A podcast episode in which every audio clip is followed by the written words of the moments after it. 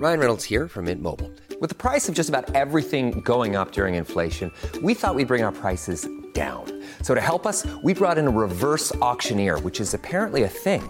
Mint Mobile unlimited premium wireless. Ready to get 30, 30, bit to get 30, bit to get 20, 20, 20, bit to get 20, 20, bit to get 15, 15, 15, 15 just 15 bucks a month. So, Give it a try at mintmobile.com slash switch.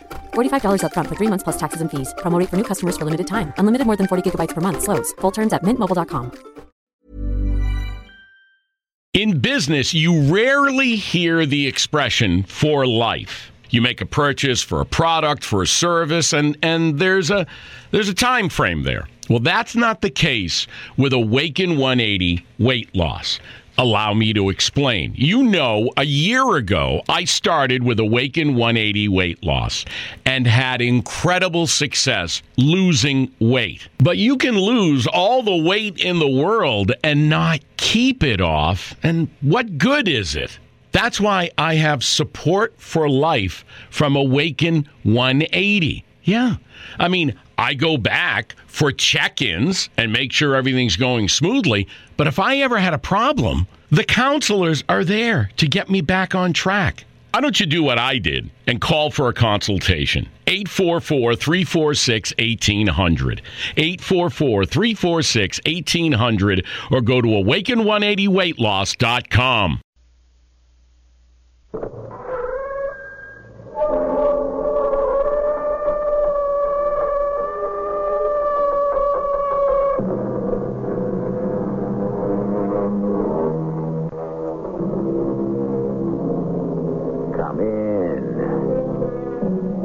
I'm E.G. Marshall, inviting you to share another adventure in the macabre. All great writers, at one time or another, have written a mystery story. The unknown and the unexplained are intriguing. Their worlds limitless. We are more aware of that now because of ESP and psychokinesis.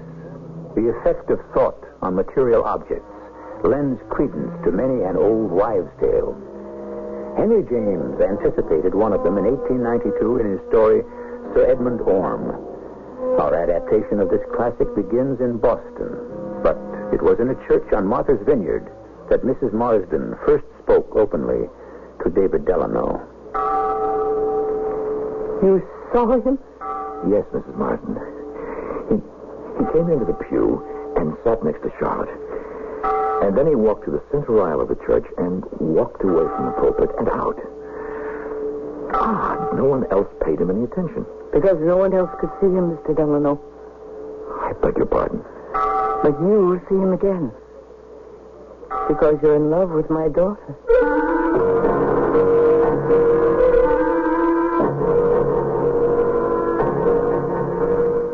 Mystery drama, Edmund Orme, was adapted especially for the Mystery Theater by Roy Windsor and stars Lamont Johnson.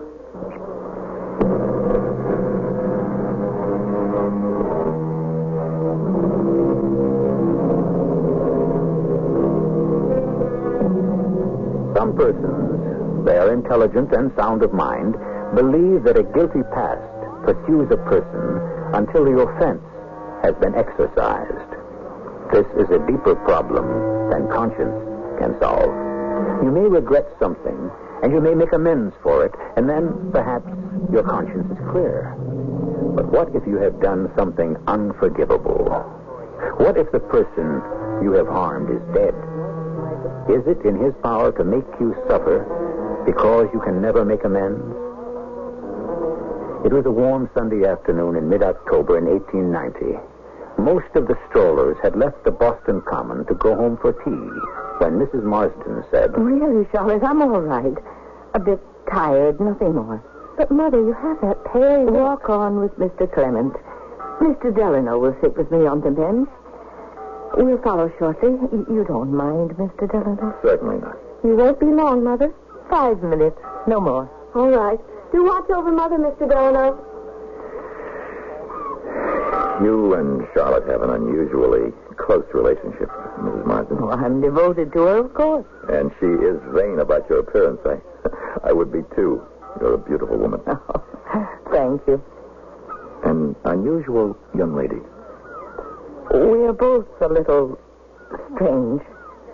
Uh, have you recovered? Oh, yes. Yes, yes, it's left me. The, uh, the fluttering. Heart? Oh, no. Oh, I'm glad to hear that. Well, Charlotte has set the young men of Boston on their ears. Are you in one of the uh, professions, Mr. Delano? No, I'm a shipping broker. My friend John Clement is an attorney. Will you stay in Boston through the fall, Mrs. Marsden? Oh, for a few weeks more, perhaps, with a side trip to Martha's Vineyard. Our friends, the Tompkins, have asked us for a weekend before we return home to Providence. Uh, of course, you'll stay for the Elliott's ball. Oh, Charlotte is looking forward to it. Uh, it's a grand occasion. You and Charlotte will make it something special. May I call on you in, in Providence sometime? If business brings you our way, of course. I'll be pleased to see you again. And Charlotte? Of course. But you'd know that better than I, Mr. Delano. I, I really don't. She's a bit of a coquette, you know. Uh, don't say that, please. I, I don't like the word, Mr. Delano. It's cheapening. Oh, I didn't mean it in a disparaging way. Forgive me, please. Granted. As you must know, a coquette deliberately attracts men, but without affection. That's why they're always punished. Punished? May I ask how you know that, Mrs. Marsden? I. I was a bad girl myself. And you were punished? I carry it through life.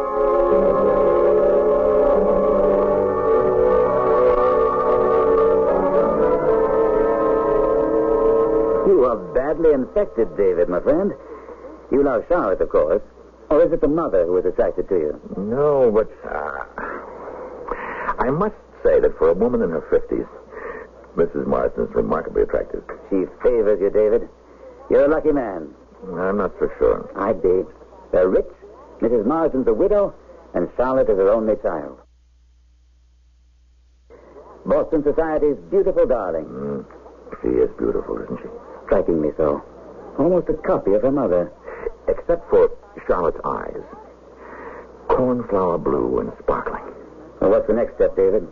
Have you asked Mrs. Marsden for her daughter's hand? No, I've been on the verge of speaking to her, but I've held back. There's something strange about them, mysterious. Mrs. Marsden said as much herself, and I have no way of, of knowing how Charlotte feels toward me. Ask her. I almost did. Day before yesterday. The butler admitted me to tea. In the distance, someone was playing the piano. Good afternoon, Charlotte. Good afternoon. Mother will be in directly. Please sit down. Will you have tea? Well, I'll wait for your mother. She is an accomplished pianist. Yes, Mother plays well. After one of her so-called flutters, music transports her. Well, that was last Sunday. You were very kind to sit with her, David. Thank you for your attention. My affection for both of you is genuine and, and deep, if I may say so. You have. What are these flutters, do you know? Oh, they're not physically caused. Mother's in good health. Then how do you explain them? I can't, and Mother won't talk about them. She has one every so often and turns pale and her eyes cloud over. Then it's gone. Sometimes it's months between them. May I say what must be obvious to you, Charlotte? I, I'd rather you didn't. Well, perhaps it is presumptuous, but Hello, Mr. Delano. How very nice that you could stop by. thank you for the invitation. Shall I pour, Mother? Yes, if you please. Oh, do sit down, Mr. Delano.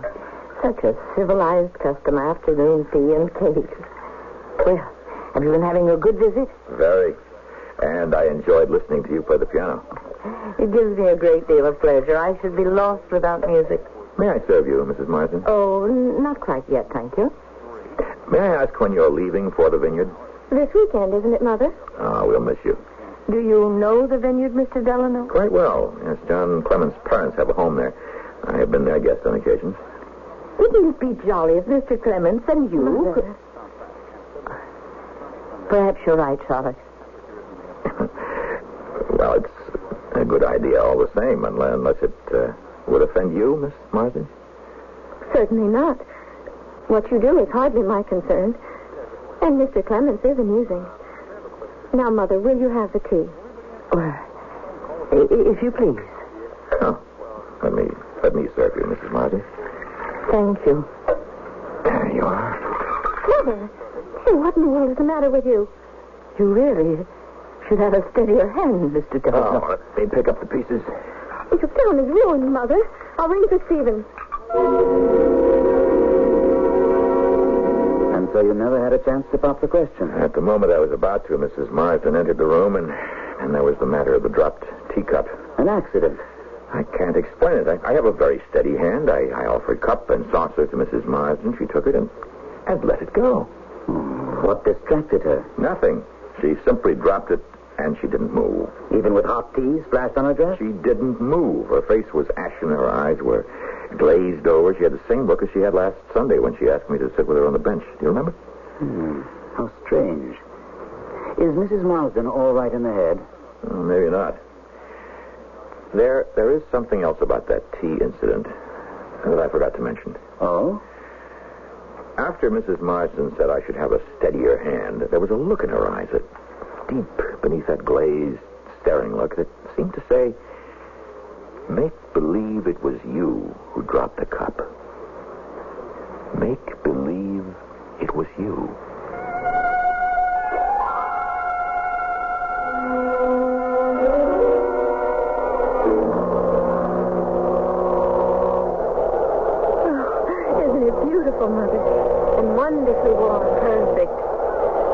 The weather holds. Indian summer, clean ocean air. Ah, beautiful indeed. We should have a grand weekend with the Tompkins. I look forward to seeing some of my Providence friends. No regrets about what you may be leaving behind? We're returning to Boston, aren't we? Mm, for another week. Then we go home. After the Elliott's ball. Are you looking forward to it, Charlotte? Oh, yes. I've heard it's a grand affair. David Delano is in love with you, my dear. Do you return that love? You were rude to him at tea, you know. I'll apologize. Please do. You and I are very compatible, Mother. But, well, I don't like to be pushed. I'm not pushing him at you. It is your happiness that I want to protect. Do you love David Delano? I... I don't know. You must know. Why do you speak so harshly? Because you must know that you do or do not love him. You have to know. If you have any doubt, reject him. If you don't, it may be too late. I don't understand you. He will become so possessed of his love for you that he will never let it go. But, Mother, that would hardly be my concern. You're mistaken. He would haunt you the rest of the days of your life. Mother, I'm telling you because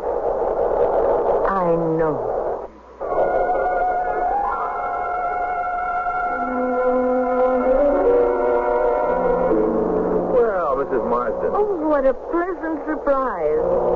So you took my suggestion. I agreed to it after John Clemens insisted on the last visit to the vineyard. And, of course, he's encouraged because Charlotte finds him amusing. He is a fine young man, but Charlotte's affections lie elsewhere. Mm, if they do, I'm unaware of it.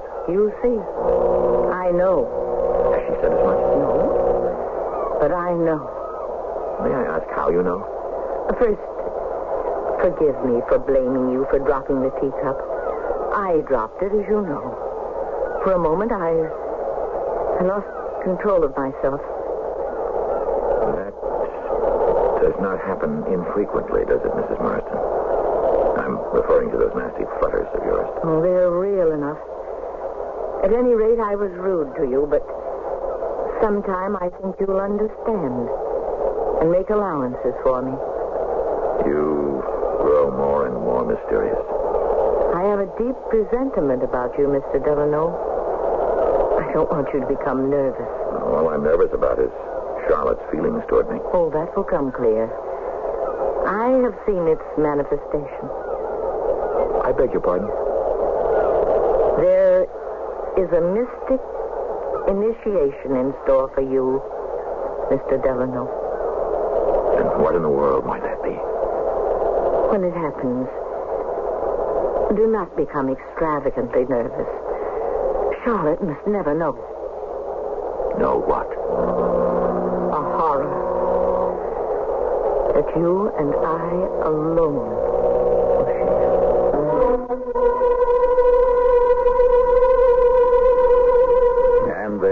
we leave David Delano aboard the ferry for Martha's Vineyard, trying his best to make heads or tails out of Mrs. Marsden's strange remarks. Everyone has presentiments, I'm sure, and usually they can be explained away as natural worry. Will you have a safe trip? Will a junior automobile driver drive with caution? That kind of thing. But manifestation means something seen.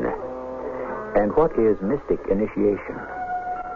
We'll learn more when I return with Act Two.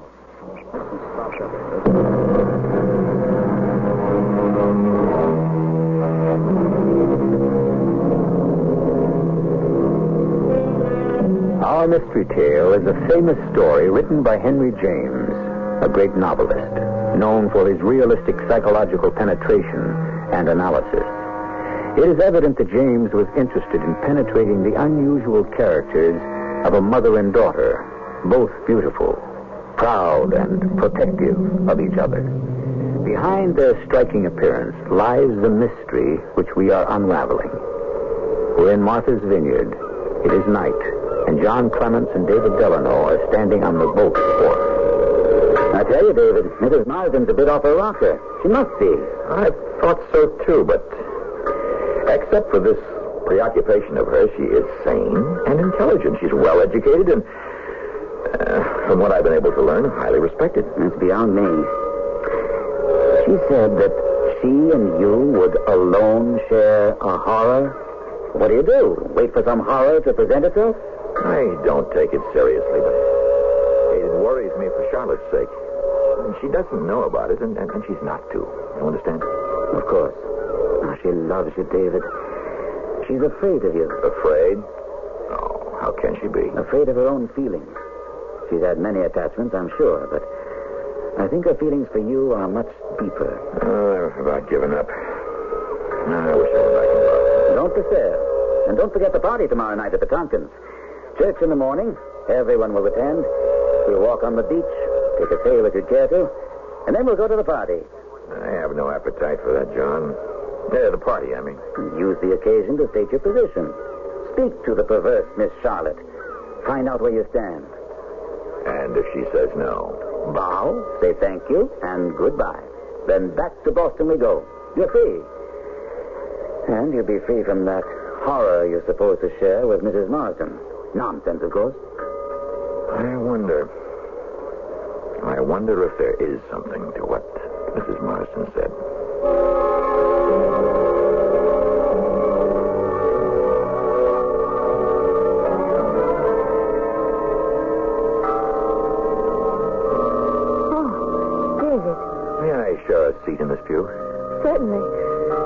Got separated from Mother, who went on ahead with Mr. and Mrs. Tompkins and some of the other house guests.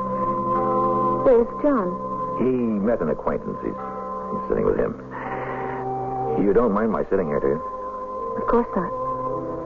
I haven't seen you since we arrived. I haven't wanted to intrude. But John knows the Tompkins. All the same, I, I don't like to be dragged along like somebody just washed ashore. What a peculiar thing to say. Is it? My presence seems to make you uncomfortable. I want to apologize for being rude last week at tea. I didn't mean that what you do does not concern me. Oh, that, that makes me feel better. You are a friend, David. And I take an interest in my friends. I'm overwhelmed with such warmth. Here's a prayer book if that's what you're looking for. Oh, thank you. Now, hand it to him. I'll, I'll share yours. What? Hand him the prayer book. Him? What are you talking about? Oh, my God.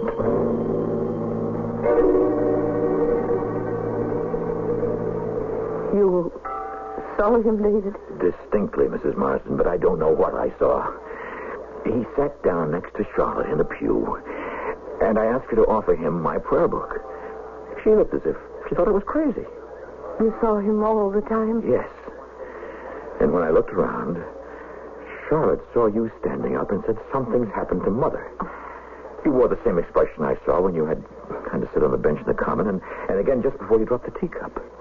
Now you know. I know nothing. What I saw was a handsome young gentleman, his hands crossed on his cane, dressed in fine old-fashioned clothes. I was surprised when he left the pew. No one else saw him. What? Oh, but he was as plain as day. To you and to me. Not to anyone else. To them, he was invisible. You must not tell anyone. Is. Is this the horror that you said you and I would share? Yes. You're the only person in the world who could see him. And you, Mrs. Marsden. Oh, me, of course.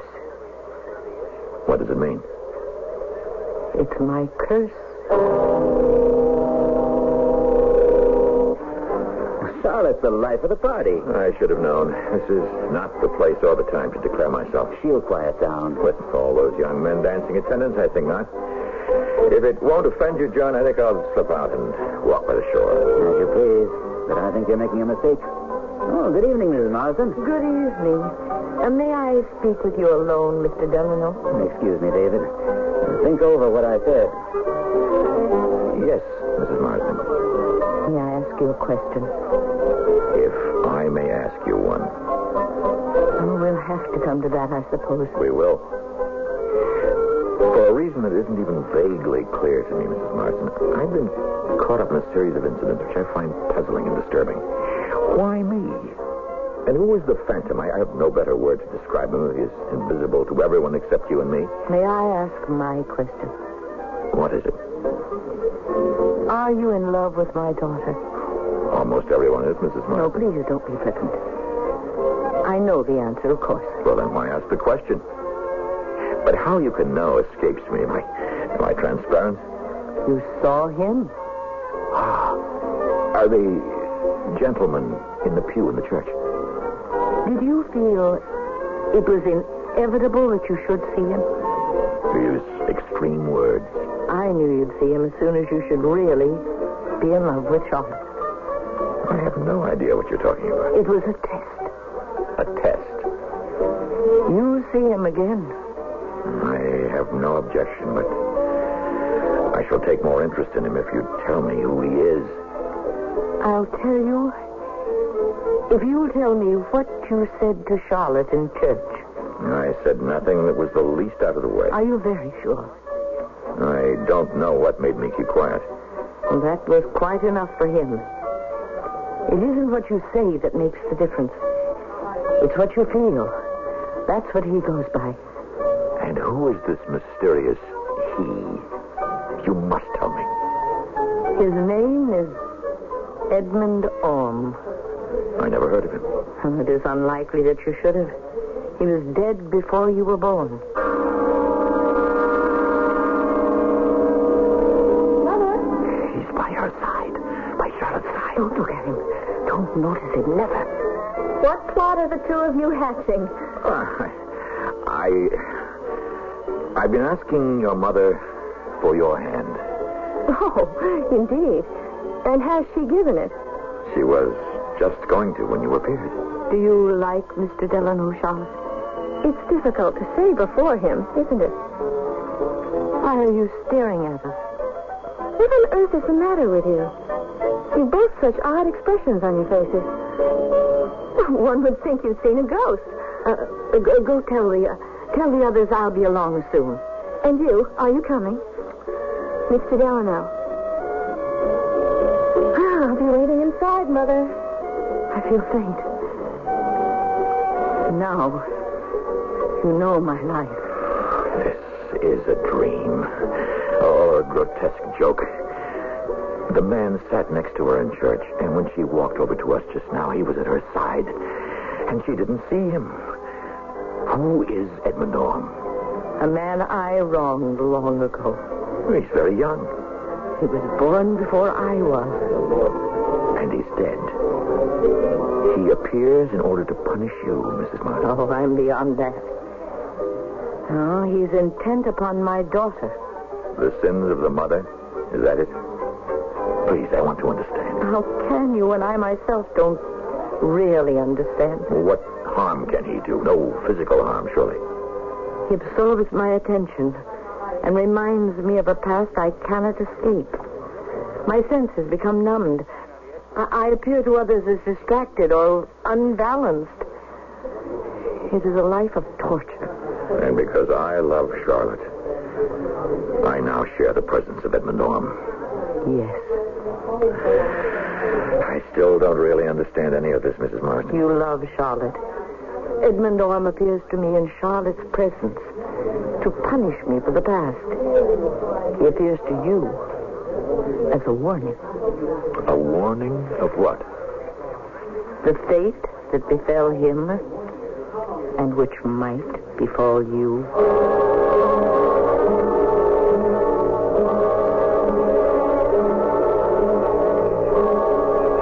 I'd hardly call you a sparkling guest, David.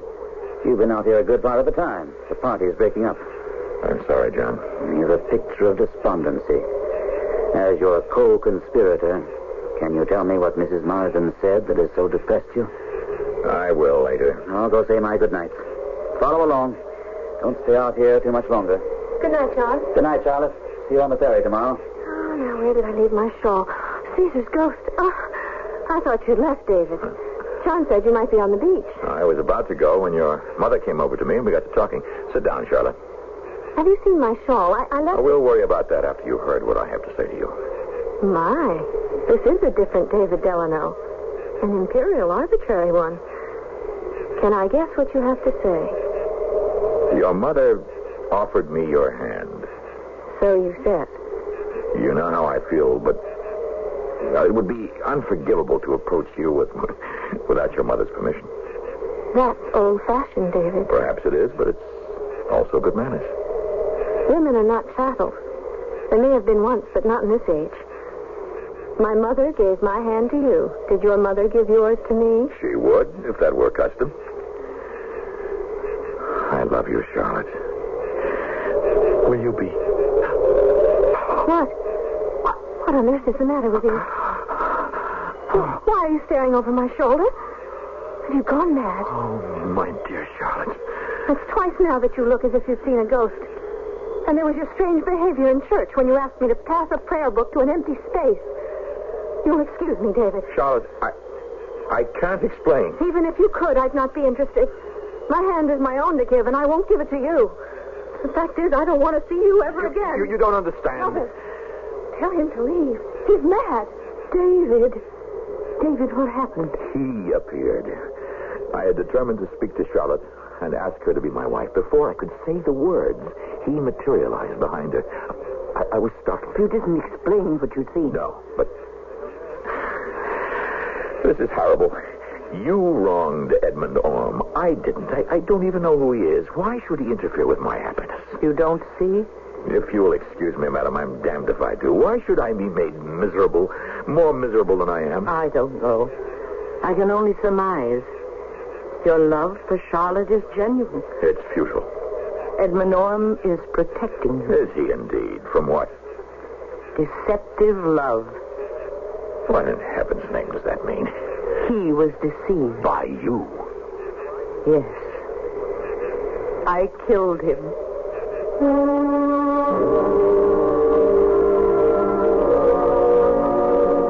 There is considerable evidence, a lot of it recent, that puzzles the so-called pure scientists who heretofore have dismissed the occult with a smile of disbelief.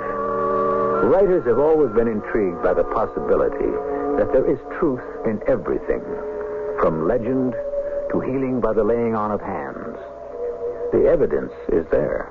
What we are listening to, then, may be very real. Consider that when I return shortly with Act Three.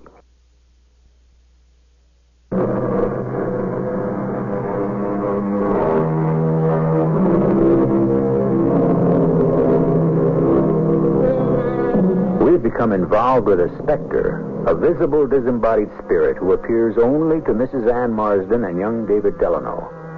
Henry James spun the story before the turn of the century, not only to entertain, but to make a point.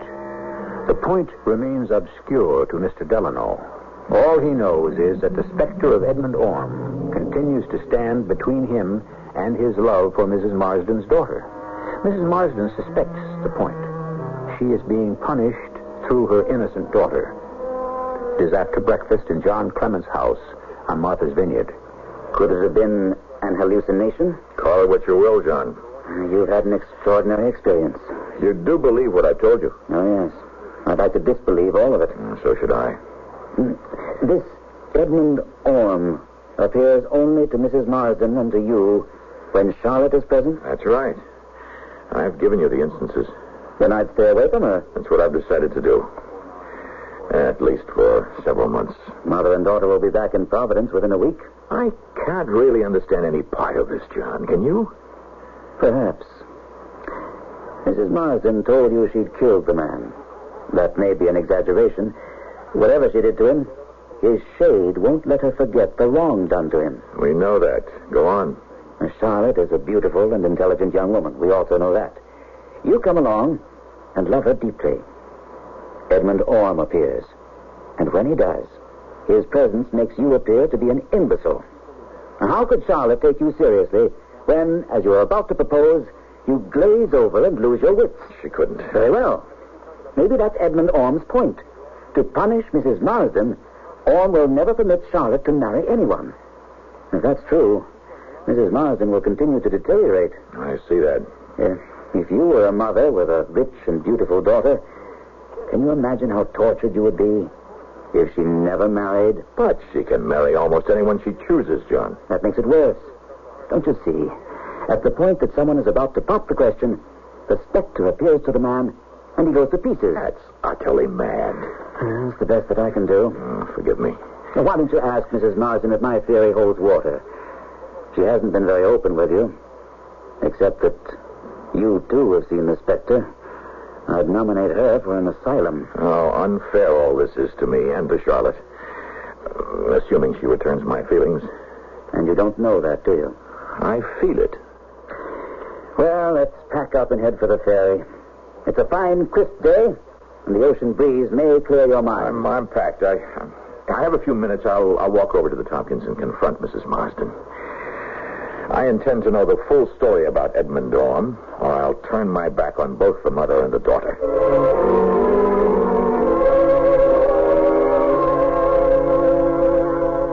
To answer your first question, yes. Others who have been in love with Charlotte may have seen him, but they have not loved her as you love her.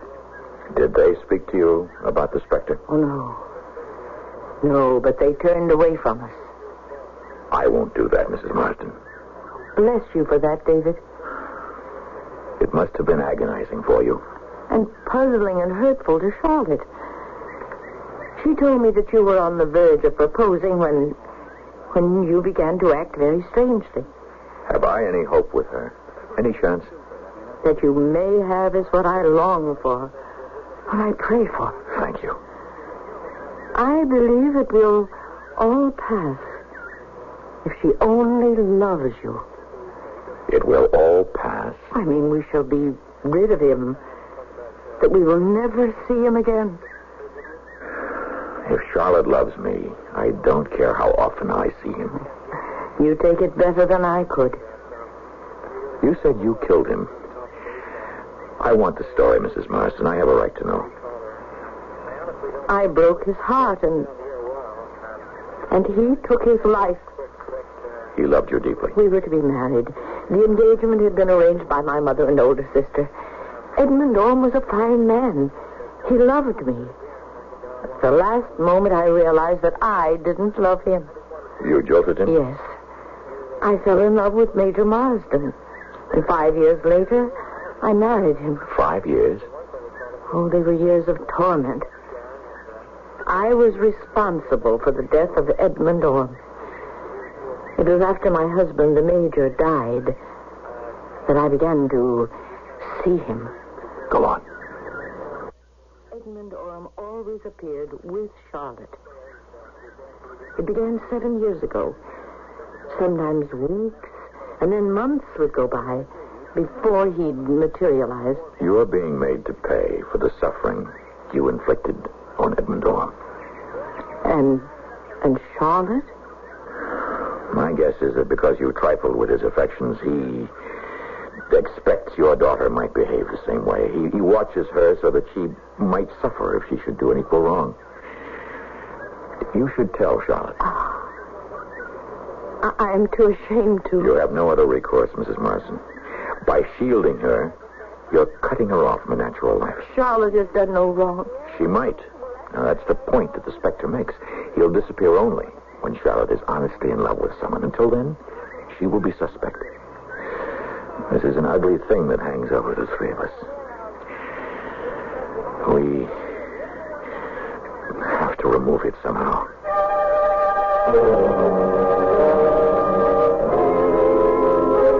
I received your note, David. You have news? Good news, I think. Read Mrs. Marsden's letter. It's brief and to the point. Yesterday, I spoke to Charlotte about you, and tears came to her eyes. He was there, of course, but I didn't look at him, and I didn't get into a flutter. She loves you, David, I am certain. You and only you. I'm arranging a small party for the weekend, and you and your friend, Mr. Clements, are invited. Hmm. There is no need to acknowledge this note. I will expect both of you, and I hope that you will pay the visit. Why me? So that if I'm disappointed, I won't throw myself into Narragansett Bay. Well, let's do it. Thank you. You were right, you know. About my theory? To a point. Your point about retributive justice is closer to the mark. Edmund Orme won't permit Charlotte to marry without love. If she does, she will be punished as her mother has been for all these years. Well, I'll, I'll make the train arrangements. I look forward to our adventure. I look forward to seeing Charlotte, but I dread seeing him again. I'm afraid of that Spectre, John. Because he's both jury and judge. He holds the fate of three of us in his hands.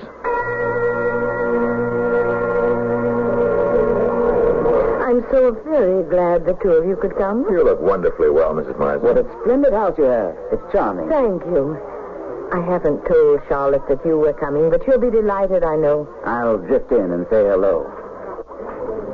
Well, Mrs. Marsden. I brought up the subject a few days ago. We were alone, as we usually are in the daytime. I asked her about you, David. The subject is painful to me, Mother. If you'd rather not discuss it. There's nothing to discuss. We said goodbye. He was a summer friend. No more than that? Are you disappointed in me, Mother? Oh, no.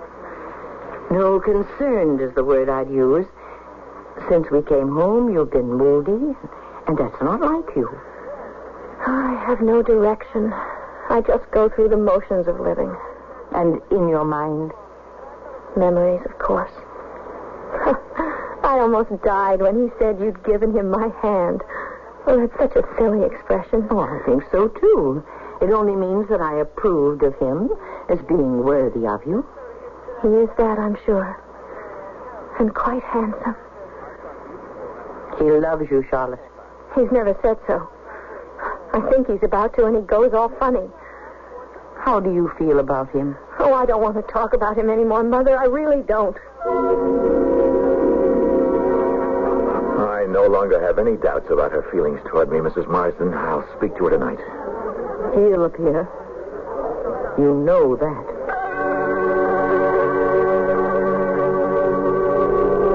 David, My darling Charlotte, you're, you're what? I've been in love with you since we first met, and now I know that you love me, and that is all that matters in the whole world. You do return my love, don't you? Hush. Someone's watching us from the corner of the room. See him? The one in evening dress? Oh, I don't like the way he looks at me, David. David, come quickly. It's Mrs. Marsden. The doctor can't explain it. I can. It was that man we saw last night, the one in the old-fashioned evening dress.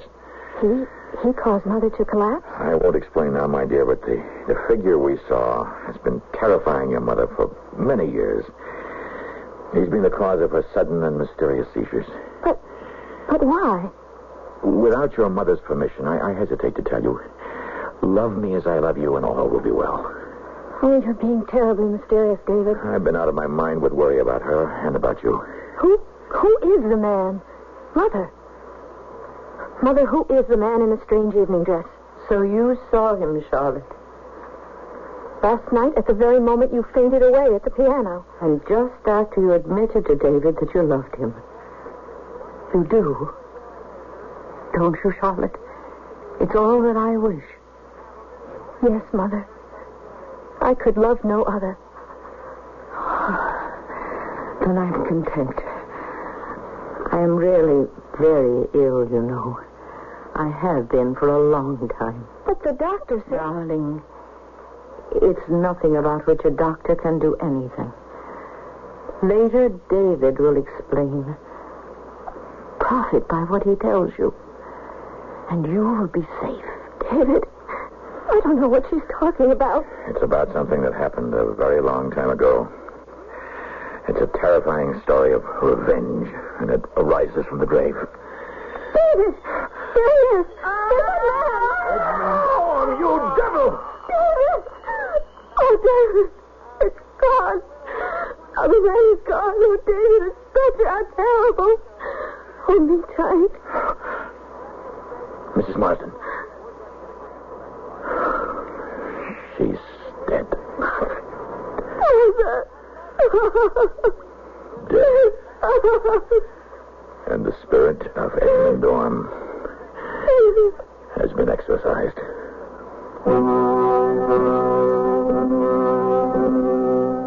The story of an apparition, of a specter. A story of literal bedevilment. A happy ending was too much to be expected. The writer's point is that deception of feeling in a relationship is sinful. Mrs. Marsden freed her daughter at the cost of her own life. That is why I implied earlier, and you may know this yourself, that an unforgivable offense may haunt you throughout your life. I'll return shortly.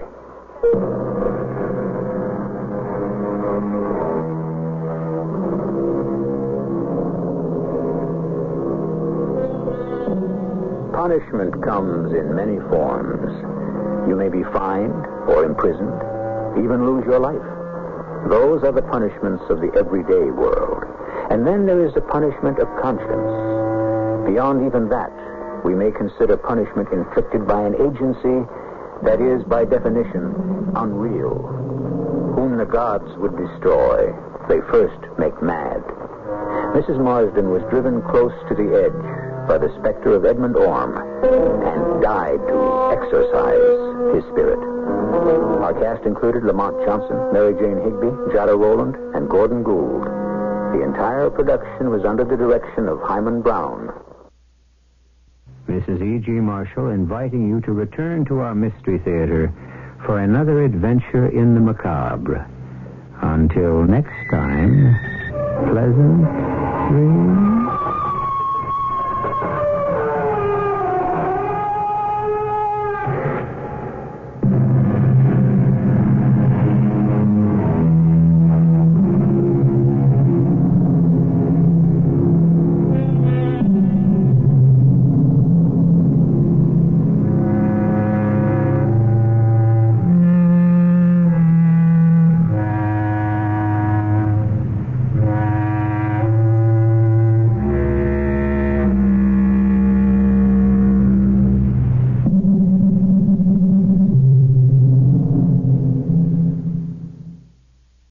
Business, you rarely hear the expression for life. You make a purchase for a product, for a service, and, and there's a there's a time frame there. Well, that's not the case with Awaken 180 weight loss.